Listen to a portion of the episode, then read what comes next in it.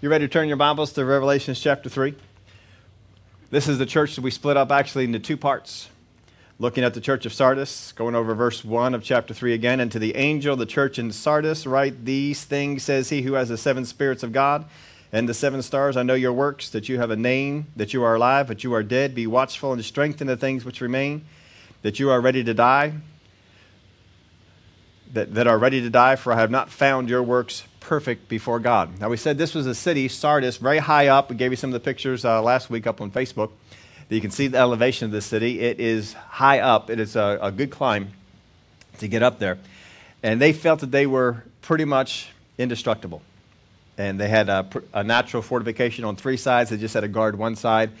But three times this city had fallen uh, once to the Persians, once to Alexander, and then once to Antiochus the Great. Three times they had fallen, all in the same way, all without a fight, all without any bloodshed. The enemy snuck in through the foundation, through the cracks that they thought was intact. They didn't maintain the foundation, and the enemy was able to get in, albeit one at a time. It didn't matter, there was no guards. And they got on in there and, and uh, took over the city. These folks were so confident that their city would not be able to be attacked that the first time when the Persian king was outside the gate, uh, the king of Sardis went to sleep and didn't even tell his people that they were under siege. That's how confident he was that they couldn't get in. And he was wrong. He woke up the next morning and saw them all inside his bedchamber. And they had, had fallen. So he says that the church has taken on the same problem here. They have not maintained their foundation. And because of the cracks, the enemy has gotten in. He says, I know your works, that you have a name, that you are alive, but you are dead. He says, You got a name, and everybody says this about you that you are alive, that you are full of life. So I hear about this name, and so I came on down to check it out directly, and I found that you're not alive, but that you are actually dead. He said, Be watchful and strengthen the things which remain. Very often, if we are in a situation where the life is being sucked out of us, we are looking for things we don't have, something that we are lacking, something that is gone. But he says, take what is remaining and strengthen it. That's what you need to do. There's things that are remaining that are about to die, and you need to strengthen them and get them stronger, and then you start to move forward. For I have not found your works perfect before God. That word there for perfect was full, not necessarily uh, perfection as we sometimes think it. But be watchful and strengthen the things which remain. So these are the first two things he tells them be watchful it's a necessity. You need to wake up. You need to be on guard. They were not on guard the, the times that their city had fallen before. They had gone to sleep, and the enemy was able to get in, and the same thing was going on here. We have to be mindful that the things that are in our foundation, that we continue to maintain them. Just because we know that Jesus is our healer does not mean that that foundation cannot crack. And we need to constantly maintain it. Just because we know that he is our righteousness doesn't mean that that foundation can't crack just, we know, just because we know that He is our source and our strength and all these things that He is, the enemy can get in and can undermine us. And we need to always be going back over these things and, and verify the, the foundation. I've noticed this about uh, uh, some people. You ever seen some people that, you know, if, the, if people get up and they say, we're going to talk about righteousness, and they all begin to hoot and holler like, all right, we're going over basics and stuff, and, and, and, and begin to hoot and holler. Most of the times, those people are putting on a show. Not always, but most of the time, those people are putting on a show. It's not a matter of getting emotionally excited just because we're going over, over some kind of a basic principle. What it means is, oh, okay, this is something I need to uh, brush up on. All right, I'm going to listen attentively. I'm going to make sure, how, compare the word with how I am doing. And we listen attentively we don't get slothful. Oh, righteousness. Oh, I know that stuff. Oh. All right, we'll endure this. Or, you know, if we we got the preacher on the TV, we'll switch to a different one. I don't like that message. I'm, I'm okay with that. No, make sure that you, you continue to go on and maintain the foundation. We want to pick up where we left off here, verse 3. Remember, therefore, how you have received and heard, hold fast and repent. Now, as always is the custom with Jesus, Whenever he says stuff, it is always power packed. People have received entire life missions in six or seven words. It's, it's just What he says it's just so power packed. Brother Hagin, remember his life mission? Go teach my people faith. Well, there was so much in that. He was to go. He was not to stay in one spot. He had to go and teach my people faith. And he, he did that. And he ordered his behavior for the rest of his life around those commands. And we see that many other times in the, in the Bible where people were given a command by God go and do this. And, and they did. There's a lot in the words of Jesus. Remember, therefore, how you have received and heard. The word here for remember is the word to mean exercise memory, to recollect, to rehearse, to make mention, be mindful, or remember. What's interesting about this word is the root of it is actually what they use for a sepulcher, a tomb, or a cemetery. You wonder why in the world would you use a word like that? Uh, because those, those are places of remembrance. A lot of times we take our memories and we bury them, but uh, we're not supposed to be burying these things. To exercise memory, to recollect. I like this one. To rehearse. How do you rehearse something? If you're going to be in a play, how do you memorize how do you memorize the lines? How do you rehearse? You go over and over and over and over. Have you ever watched one of those movies and they have a couple of uh, actors playing actors in the movie? What do they say? Can you help me read my lines? And so they would read the other person's lines and they would begin to, to interact and, and go over theirs. They're helping them to rehearse, to rehearse, to go over and over, to exercise memory. You exercise memory, you know, you, you have to go back and remember it. How many, how many memories do we have in the past that we haven't exercised in a while and they kind of got a little sketchy? We didn't remember them all that well. Or maybe you have the uh, Super 8s or the uh, VHSs, these real old ones, you know, you got it, and you pull them up and you put them up there on the screen. Oh, I forgot about that. Oh, I remember that time. We didn't exercise the memory all that often.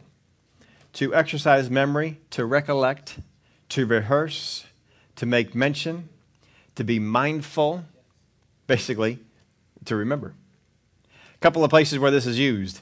In Matthew 16, verse 9, do you not yet understand or remember the five loaves of the 5,000 and how many baskets you took up?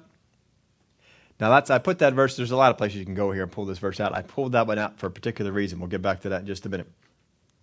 In Luke 17, 31, in that day, who he who is on the housetop and his goods are in the house, let him not come down to take them away. And likewise, the one who is in the field, let him not turn back. Remember Lot's wife. Well, Lot's wife was one in the Old Testament. You know, she turned around, she looked back at the things that she was giving up and was uh, sad about that. And uh, he, he, he said, Remember that. She messed up. Remember what happened. Don't forget. Don't forget it. But I want you to go back to 16 and 9. Matthew 16 9. Do you not yet understand or remember the five loaves of the 5,000 and how many baskets you took up? Here's a real important thing about remembering is that when you rehearse, when you recollect, when you exercise memory, you are going into the, the past to remember the events as they happened, but you should do so with the revelation that you have today. You should do so with the revelation of what you have today. I'll give you an example of this. How many have ever seen a movie twice. Yeah. And sometimes we've seen a movie three times, four times.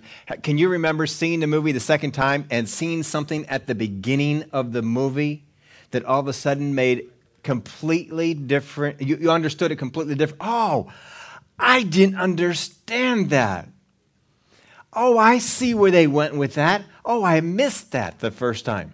Because you were seeing it, you were recollecting it in light of what came after, in light of the revelations that came at the end of the movie. And then you go back, you say, Oh, I see that. I see how that fits in. Oh, I didn't understand that before. Oh, that one sentence they said that foreshadowed the whole thing of what was the. I didn't, I didn't pick that up. Or if you sat next to somebody who had seen the movie before, and when they tell you, Oh, don't miss this part, this part's real important. You don't know why, you just know it's important. Fortunately, hopefully, they don't tell you why. Because you don't want anybody to, to ruin the movie for you as you're sitting there watching it. Well, this is what it should be like in, in life. We've had experiences with God, and when we went through it, our understanding was as, to a certain extent. But we've grown since then. And when we go back and we think these things, we need to understand I need to take that past experience and remember it in light of what I know now. Because your understanding of that event can grow. This is exactly what Jesus is trying to tell these folks here. Do you remember the loaves that you picked up? Do you not yet understand or remember the five loaves of the 5,000 and how many baskets you took up? He goes over in the same passage of Scripture and he says, What about the 4,000? How many were taken up then? Do you not understand? And this whole thing took place in an episode where Jesus said to them as they were getting into the boat, remember his words? Beware of the leaven of the Pharisees and of the Sadducees. And they reasoned among themselves.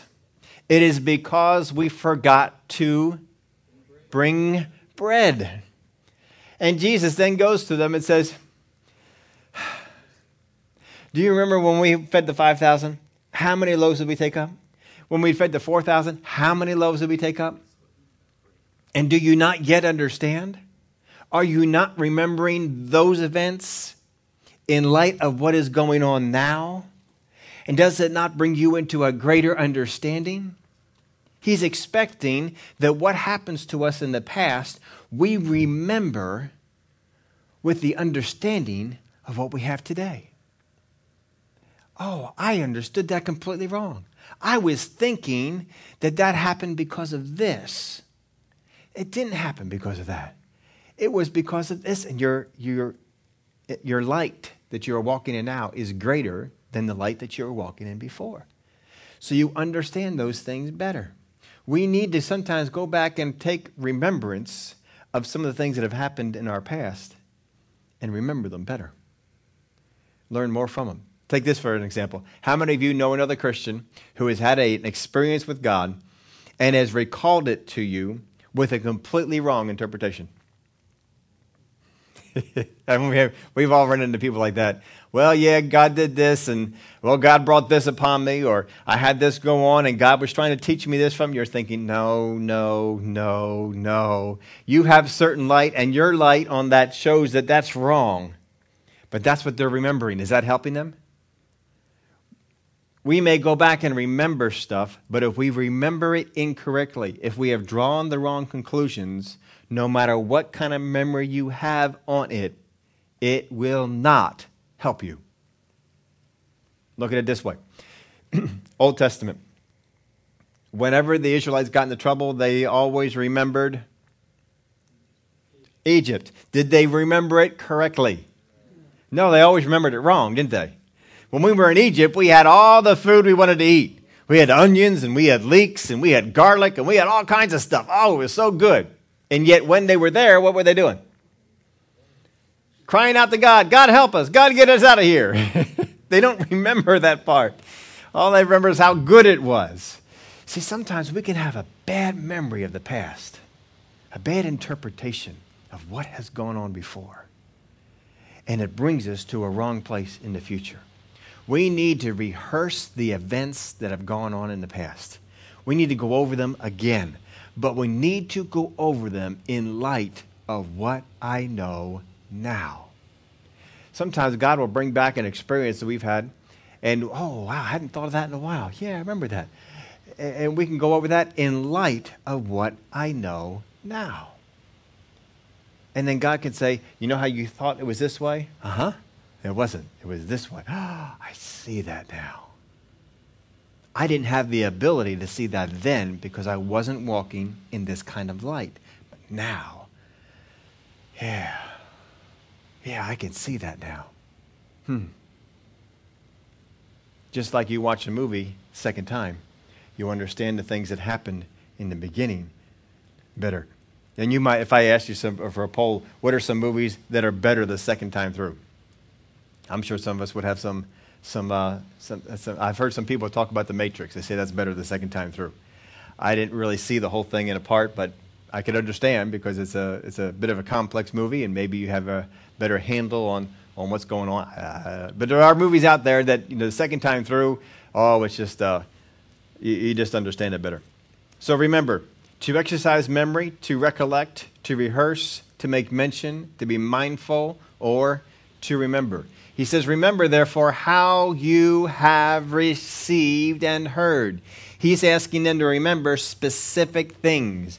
Remember, therefore, how you have received and heard. He's saying, Remember, go back and think about this. How did you in the past receive?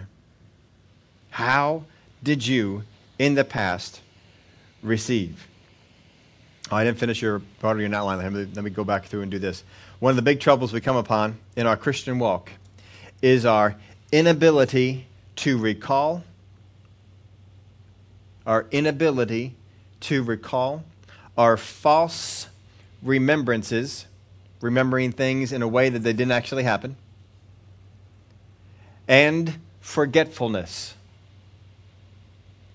We're just forgetful of the things that God has done for us in the past.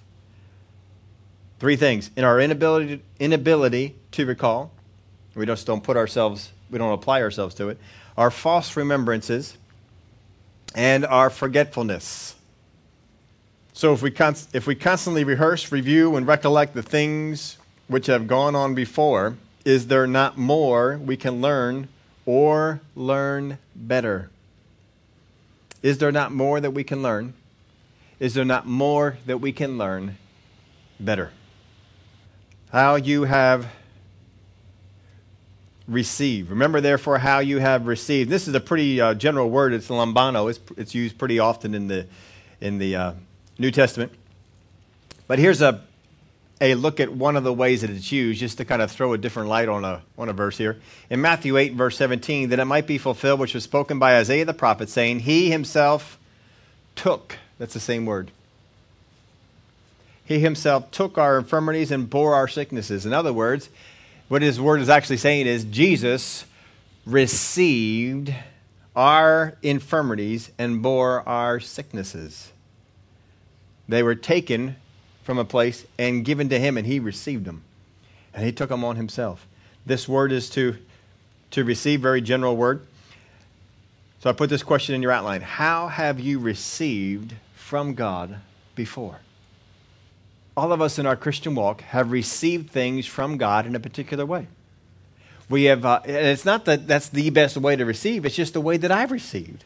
How many have ever developed a pattern? Maybe the way that you received from God was getting up early in the morning. Maybe the way you received from God was staying up late at night. Maybe the way that you received from God was taking walks. And as you walked and you conversed with God, talked with God, things came to you. Maybe this is the way that you received. Maybe a way that you received. How many can remember re- receiving from God, going just uh, consuming tapes, CDs, now they're MP3s, whatever kind of things that were out there that you were, and you just take these things in. How many have received from God? Remember the times in prayer and, and you would hear from God and God would speak to you about things? and you had those times of prayer. You had those times you, you, you, you made sure that you were in prayer, you're in meditating on the word, and God would speak things to you. And then after a while, we kind of get away from it. And it's not that we got away from it and replaced it with something else, we just got away from it. And we sometimes we'll get back there and say, I just don't hear from God anymore. I'm not receiving from God like I used to. What he's saying is, go back to what worked. What worked for you? How is it that it helped you? How is it that you went about doing things and, and received? What did you do to receive things before? Go back and do it again. He says, I want you to go back. I want you to think about this. I want you to remember. I want you to rehearse in your mind. How did you receive before? Obviously, they've gotten away from it, and what they have replaced it with is either nothing or they replaced it with something that's inferior. We don't ever like to replace anything with something that's inferior, do we? We like to replace things with something that's better. That's always the, the best thing to do. You know, it's like I was, I was uh, out getting my truck maintenance uh, this, this week, and the time before I had maintenance, did put the oil in and, and so forth, it was the very first time that I had used a synthetic blend. I've always just used the regular oil, and I change it every 2,500 to 3,000 miles. I just was always under the school of thought, you know, just change it more often. And I never got into the synthetics because the synthetic idea was keep it in there longer, and the oil doesn't break down. So I've done some research on it and found some things, you know, that okay, the, the synthetic probably does help even if you keep it in there longer, but it usually costs more money so you don't want to always keep it in there in there longer. So I put it in there, and this is the first time I'm always always Mike. I don't know about your car. My car tells me the the engine oil life remaining. I hit a button and it says you have 50% oil life remaining. It judges it on the way that I drive, not by the number of miles. It actually looks at how fast I'm going, how often I'm stopping and starting, all these different things, and it takes all this into its little equation and it determines the percentage of the breakdown of my oil and it'll pop up and it'll tell me these different things. Well, I'm usually always changing that thing at somewhere between 45 and 55% of oil life remaining. I'm over there changing the oil out.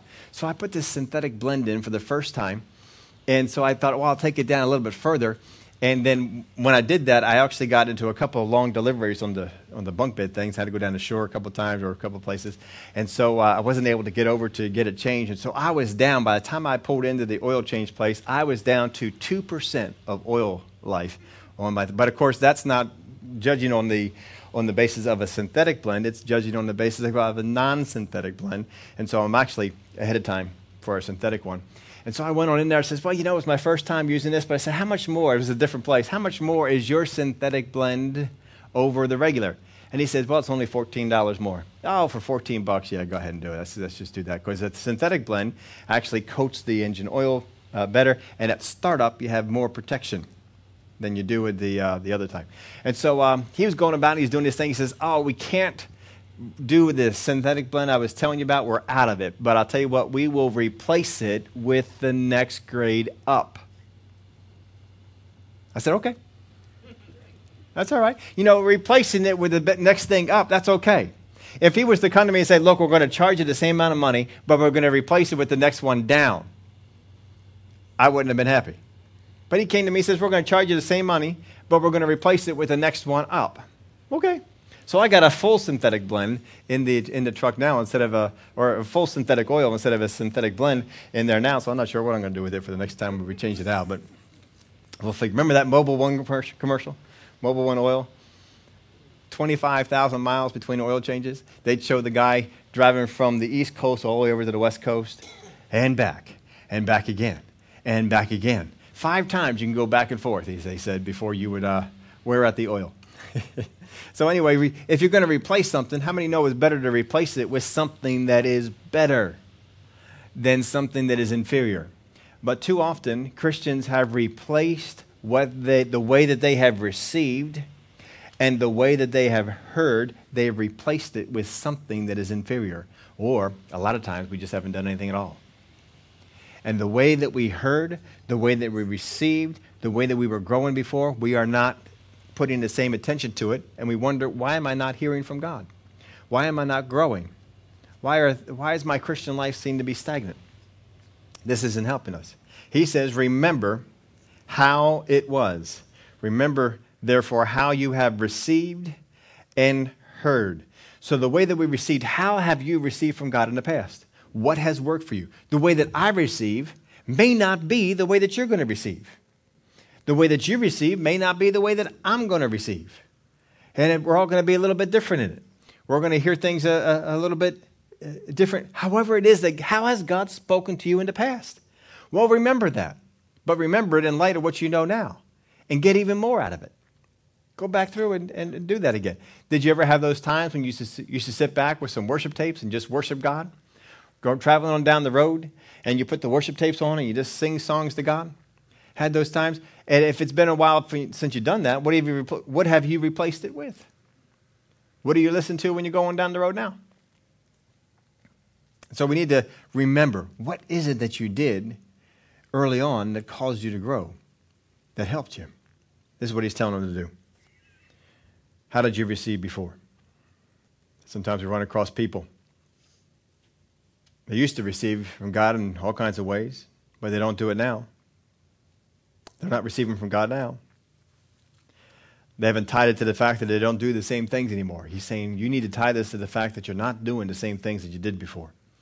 So, first off, he says, and re- the things that you received, and then he says, and the things that you have heard. The word there is the same word we get our word acoustics from. We've talked about this word before. It means to hear in various senses. To hear in various senses.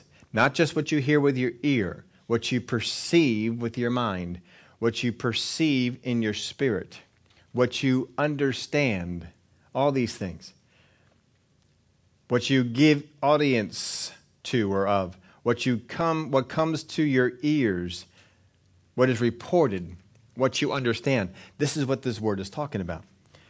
Remember how you received and remember how it was that you heard. What is it that caused you to hear from God? What is it that caused you to hear the things that God was saying?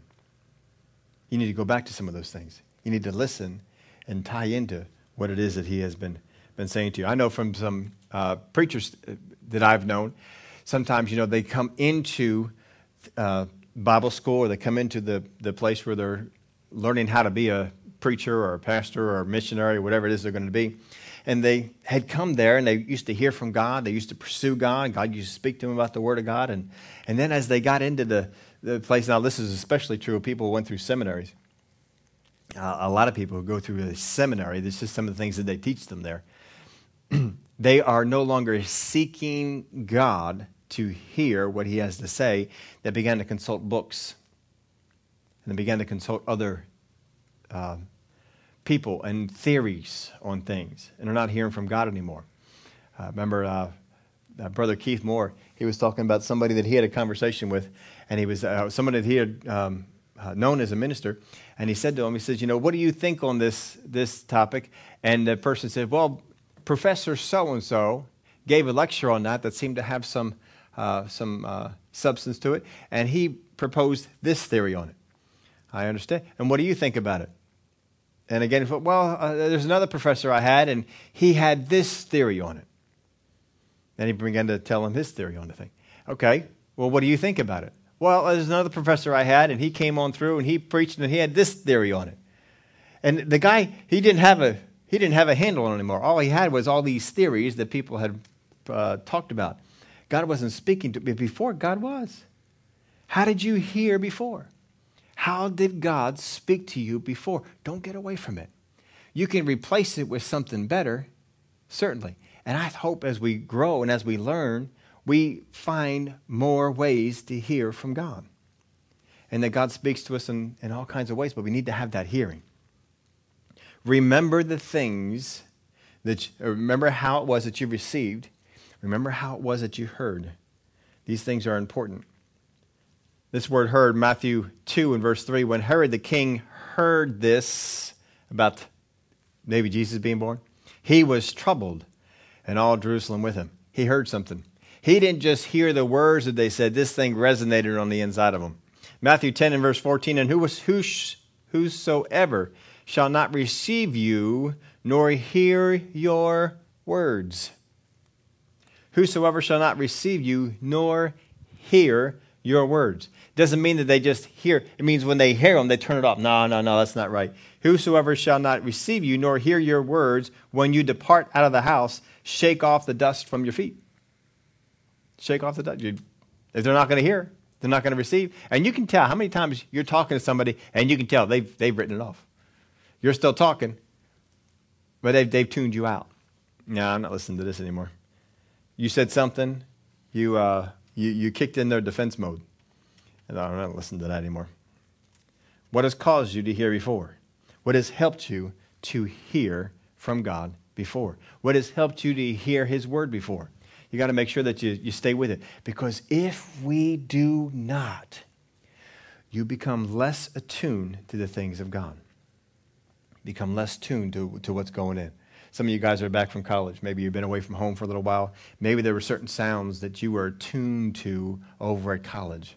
You became tuned into them, and now you're at home and they're not there. Or maybe some of the things you used to hear at home and you got away from here, now all of a sudden you're hearing it you hadn't heard for a while. And I was like, oh, what's that noise? Oh, yeah, okay, I remember. That's, that's this thing over here. You see, we're not in the, in the practice of hearing that thing. We got to keep hearing. You got to keep pursuing and hear. The, the, the things you hear from God are the most important things you will ever have. You've got to keep hearing from God. When God speaks to you, when he's, he's, He will speak to you about your job, He will speak to you about your life, He will speak to you about decisions, He will speak to you about what's coming up in the future, He will speak to you about where you're going. He will speak to you about revelation to help you help someone else. He will speak to you about all kinds of things. And if we cut off that source, we cut ourselves off from the very life that God has for us. And then you may want to try and get back into it later on, but you just can't. I, I, I can't hear. I'm not hearing it the same way. It's, it's just not sounding the same. I, I, I don't, I used to understand this. I don't understand it anymore. Don't get away from it. These folks had gotten away from it, and they're not hearing. Something God isn't willing to, to talk. They aren't hearing it. He goes on here. Remember, therefore, how you have received and heard. Hold fast and repent. I'll tell you what, one sentence, and it is just so incredibly powerful. You could just spend all kinds of time just meditating on this one sentence in this whole letter that he has for them. Remember, therefore, how you have received and heard. Hold fast. That word there for hold fast means to watch. This is from Vines. To watch over, keep, give heed to, observe.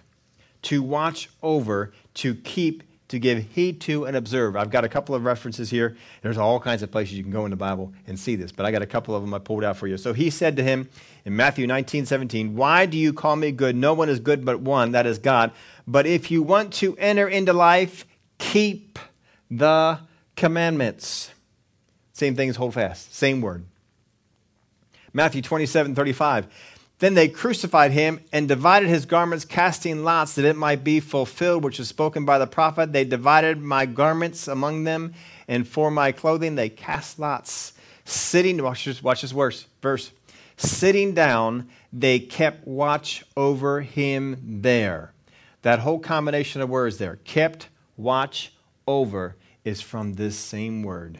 This word is actually used of a prison where you put someone inside for the purpose of keeping watch over them, keeping a close eye on them. You want to make sure that you know where they are, that they don't get out into the public, they don't get out and cause harm any place. You put them into a place where you can easily keep an eye on them. If you say, Where is so and so? He's right down there, and cell number and prison number right down there. I know that's, uh, put him in there. We locked the door. We've been watching over the hallway. He hasn't come out. I know where it is. That's what this word is talking about. One more, one more, Mark chapter 7, verse 9. And he said to them, All too well you reject the commandment of God that you may keep your tradition. Just because you're keeping something, just because you're holding fast on something, doesn't mean it's good. Here he says, You have, take, you have rejected the commandment of God to hold fast on your tradition. What Jesus is exhorting this church to do is to remember how they heard, remember how they received, and hold fast. Keep guard over. Don't let these things go anywhere from you. You keep tabs on them, you keep them around you. You make sure that what you do, the way that you heard, the way that you received, you keep it right there. I know exactly where it is. I've been doing it this way, I've been going about it like this, and you keep tabs on that thing. One of the most important things for you to do as you grow is to get yourself in the realm of the Spirit. In the realm of the Spirit, we understand things we do not understand outside of that realm. It is in the realm of the Spirit that you understand it. This is one of the reasons why, how many times have you heard me say, and you've heard other people say, if God gives you revelation on something, write it down because you won't have it when you leave. Because in the Spirit, you understand stuff that when you get out of that, you lose it. And when you first get that revelation, you're in the spirit. However it is you got there, you're in the spirit, and God has spoken something to you, and He said this to you, and oh, oh, that's so easy. And sometimes you just think, oh, that's so easy. I, of course, I understand that completely. But as soon as you step out of that realm of the spirit, it's gone. But if you write it down, you can go back and get it. If you don't write it down, you'll lose it. Because in the realm of the Spirit, you can understand stuff that you do not understand outside. Always write these things down. When God gives it to you, you let him know, Father God, I love it when you when I receive stuff from you. I love it when I hear things from you. And I love it so much that it takes priority in my life. I make sure I write it down. You, you keep it around. keep, I have more than one way to keep things around, more than one way to write things down. I have electronic media that I use, and they all sync together. They will always sync together. I have my, my phone, my iPad, my iPod, my computer. All of them access the exact same stuff. So if I write something down from my phone and I pull it up on my computer, it's right there. It's, they all sync together. If I get into a place and I am not by my phone, my iPod, my iPad, or my computer, and I'm out there on my own. Or I just can't take the time to sit down there and do that. I keep a book with me that I can write things down in. It's this big. I got little tabs on it, keep that I can write certain things down on it. And I keep that around so that I can physically write the thing down because I will not be without it. I, I will always keep that thing around. Now, that thing goes with me everywhere I go. I, I buy pants with the purpose in mind where will I put that book? I buy pants for that purpose. Where, where am I going to put it? And I have pants. If you've ever seen me work in a shop, I have pants. You will never see that book on me, but it's there. Because I have pockets that I can put it into, and I know exactly where it is. And as soon as I get something, I can pull that thing on out, and there's a pen right there with it. If not, around the shop, I got pencils all over the place. And I will write that thing down. I will grab my phone. I will grab my iPad. I will grab my iPod, because I'm usually always listening to one of those. And if I don't want to type it in, then I write it down in one of those. There have been times that just to get something quick, I grabbed a piece of wood and scribbled it on the piece of wood just so I didn't lose the thing. You, you got to treat this stuff. You, you, you got to say, this is this is everything. Because what you can learn with 30 seconds in the Spirit blows away weeks of study, weeks of listening and, and, and, going after God. When God says, This is the time that you need this, you say, Yes, sir. Yes, sir. I, I need it now. If it's in the middle of the night, what do you have that's, that's near you? Do you have something that's near you that you can write on? Make sure that you do. Keep something nearby. I can tell you what I have nearby me every time that I go to sleep at night. My phone is on a charger right by my head. It's right there. If I get something in the middle of the night, I can pull that thing off. I can hold it down lower in the bed so the light doesn't wake up anybody else in the room. And I can type away. I can write with my finger. I can do all sorts of stuff. And I can get that thing and, and have it down. I will not lose something that God gives me. I will make sure of it. I have all kinds of ways to, to, make, to, to make that happen. And I'll tell you what, it is worth every penny. Because sometimes I thought, what was that thing that came to me when I was in the shop the other day? Oh, yeah, that's it. Yeah, that's it. I can't remember it. But if I, I look at oh, I got it now. And then sometimes I just take that and just get down down in prayer and just be praying about the whole thing. And, and God will open up my eyes to see even more from it. It's important. Know how you heard, know how you received, and as he puts on there, hold fast to it. Hold fast to it. Keep it. Guard it. Do not let anything else get away from it. If I ever get something that I only write down on paper, it is not long until I commit it to something, some kind of electronic media that is backed up in about 50 different places. Because when I well, all these services that I use, I talked about, they back their stuff up in about 50 different places. If it will not be lost, and if it is, there's a copy on all my machines. All my machines have a physical copy of it. Plus, there's a copy of it on their server. They're all over the place because I consider a revelation from God, an understanding from God, to be more valuable than anything. Make sure you treat it that way. It's so important. It will help you out. Sometimes you're going to get revelations today that will help you with something next week. But if you let it slip by, you're going to face a problem next week and you don't know what to do. And you're thinking, God, don't you care? I'm going through this problem. God says, I sent that to you before. You treated it as nothing. Don't, don't do that. Don't treat it as nothing. And certainly don't reject the commandment of God to keep your traditions, to hold fast to your traditions. He says, hold fast and repent. We've gone over this word repent before. Metanoeo, to think differently or afterwards, to reconsider or repent. It means to have a change of direction, a change of mind. It does not mean an emotional response. It does not mean that you have all kinds of tears. Have you ever repented from, uh, of something to God and just felt no remorse, no sadness? It, you know what? I shouldn't have done that. Yeah, you're right. I shouldn't have done that. And you just go, this word has nothing to do with emotional sadness.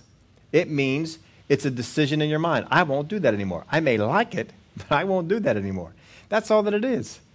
If we keep thinking that it's an emotional thing, we think, well, if I don't have, and if I don't, you know, cry, if I don't uh, have sadness, if, if there's not something emotional goes on, did I really repent? Yeah, because in the Word of God, there is nothing about being sad as far as repentance is concerned. You ever run across people who uh, they can repent with tears, sadness, oh, they just make a big show of the whole thing, and the next day they're right back at it. There's no change of direction, there's no change of mind. They're still going to do the same thing. They haven't changed all that. To think differently or afterwards, to reconsider or repent. Matthew 3, verse 1 In those days, John the Baptist came preaching in the wilderness of Judea, saying, Repent, for the kingdom of heaven is at hand. Same word that is used there. All right, let's continue to go on here. Revelation uh, chapter 3, verse 4. You have a few names, even in Sardis. Now remember, this is a city that has a name that you are alive. And he comes down and he says, But I found that you're dead. Your works are dead. You have a few names, even in Sardis. Can you see the, the irony here of this? Jesus is saying this. Even in, even in your city, you still have a few names of people who haven't given over. A few a few. Here's the few things to learn from this. First off, you may be in a place where there is apostasy all the way around you. That does not mean you have to be falling for it. In Sardis, even with all this dead works going on, he said, You still have a few people in there. Look what he says about them.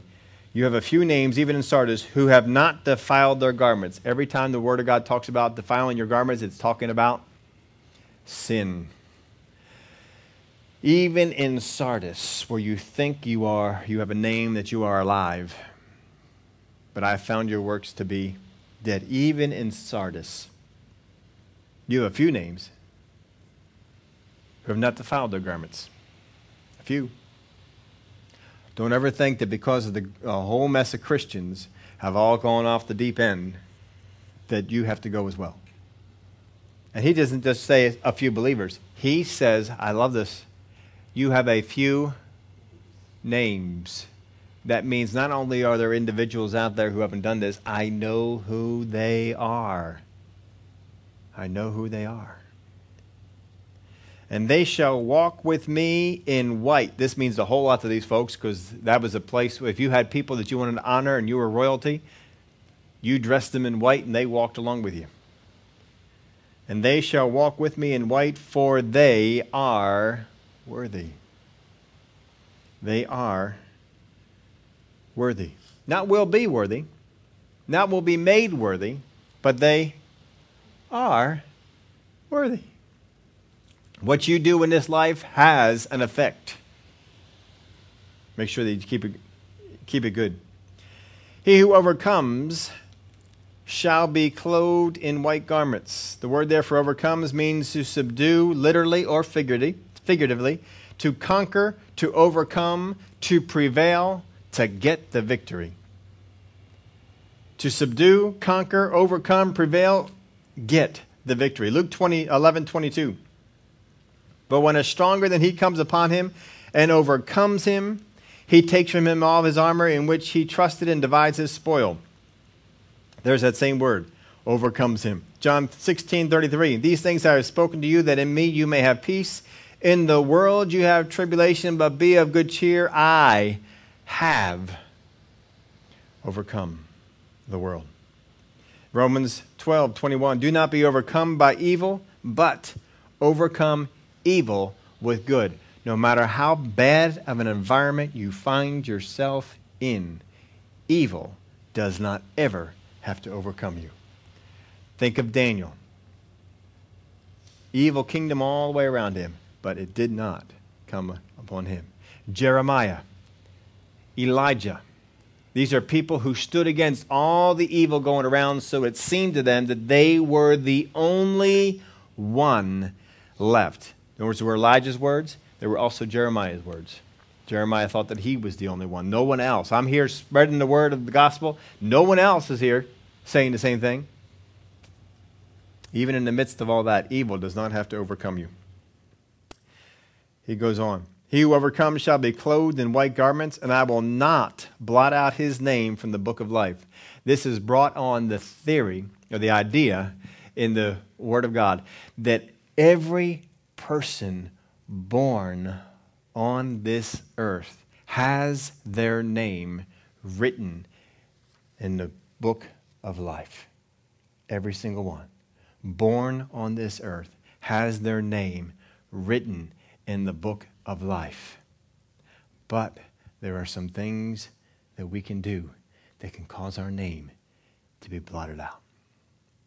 This is why it's thought that the young children are saved even though they haven't made a commitment to Christ. That there's an age of accountability. And after they hit that age of accountability, if they don't do certain things and they die, their name can be blotted out. And that's exactly what it means. It means just to take something that's written there and just to smudge it, just to make it so that it is unreadable. Smudge it right out, just cross it out, get rid of the whole thing. He's not talking about whiteout. He's talking about I would just take you and just blot you right out of there. You're just not, not even in there anymore. I don't think it happens during your lifetime. I think the things are, are watched, and when you die and there's no more ch- chance for you to do anything, I think at that point, the name is either blotted out or it is left in. And what happens is the books are opened and we look. I don't see your name here. Looks like it should have been here, but I don't see nothing anymore. Looks like you're not here. Look what he says. I will not blot out his name from the book of life. He who overcomes shall be clothed in white garments, and I will not blot out his name from the book of life. But I will confess his name before my Father and before his angels. He who confesses me before men, I will confess before my Father. So if you take that verse in light of this verse, he is saying if you hit a point and you can confess me before men and you decide not to, and then you die and you never change that course of action, guess what happens to your name? He says, No, but you overcome. You overcome. He that hath an ear, let him hear what the Spirit says unto the churches. Same word there for hear. We need to be listening to what he's saying to the churches. These words are important for us. These are not just written to Old Testament saints. These are not just written to people that were around during the time of Jesus. These are letters that are written to the church. That's us. We need to hear what he has to say and take those things because he has said this a number of times if you don't fix this, I will come and take your lampstand and I will remove it. But understand this in the, in the area of Sardis. He may remove a church from its post, but he does not judge all individuals by what the church has done or hasn't done. He says there's a few in Sardis. You have not defiled your garments. You have not gotten involved in the same sin. You have not gone in the same direction. Put this in your outline. What we remember, how we remember it, and what we learn from it are all extremely important in keeping our Christian life on track. Are there some things that you remember about what God has done that you have remembered wrongly? That your light that you got from it was incorrect? Just because you remember a thing a certain way doesn't mean you remembered it right. Always be willing to look at what you have gone through in the past in light of what you know now. Because you may come into an entirely different view of that thing, and it may really help you in where you're going, or it may help you help others. Just because you came to an understanding of an experience that you had with God does not mean you came to the right understanding. And eventually you're going to walk in some light and you're going to learn some things and it'll change how you understand that event. But always be rehearsing what has God done? What have I gone through? Best way to do it is to write them down. So did in the Old Testament. They wrote these things down. They passed them on from generation to generation. This is what God did for us out in the wilderness. This is what God did for us when we face this situation. This is how God helped us here. This is what God did for me here. They always were telling people, this is what God did. This is what God did. Rehearsed it. They went over it and over it and over it and over it. What has God done? How has God spoken to you in the past? How have you heard him? Are you still doing those same things? Have you replaced it with something better? Or is it just gone? What he's saying to these folks is get it back. Remember what you did. Get it back in your life. Save the things that are dying. Save them. When you do, you can go back and you can get some of those other things you lost. But take what you have and save it from dying. That's the church of Sardis. Father, we thank you for the help that you give us in our life. That we need to remember. We need to understand we have maybe come into some wrong understanding of past experiences. And our current light that we're walking in will help us with that. As we rehearse, as we go over all the things that you have done for us in our life, all the things that you have helped us with, Father, I thank you that you teach us, speak to us. We're always ready to hear, always ready to listen. Your words are the most important thing in our life. We want to hear them. We want to value them, treat them with all the honor that they're due. Thank you for the way that you have spoken to us in the past, the way you continue to speak to us in the future, we are ready to hear. We are ready to do the things that we know when we do them, we hear from you better. We won't let those things slip away. We thank you for it. In the name of Jesus, we pray. Amen.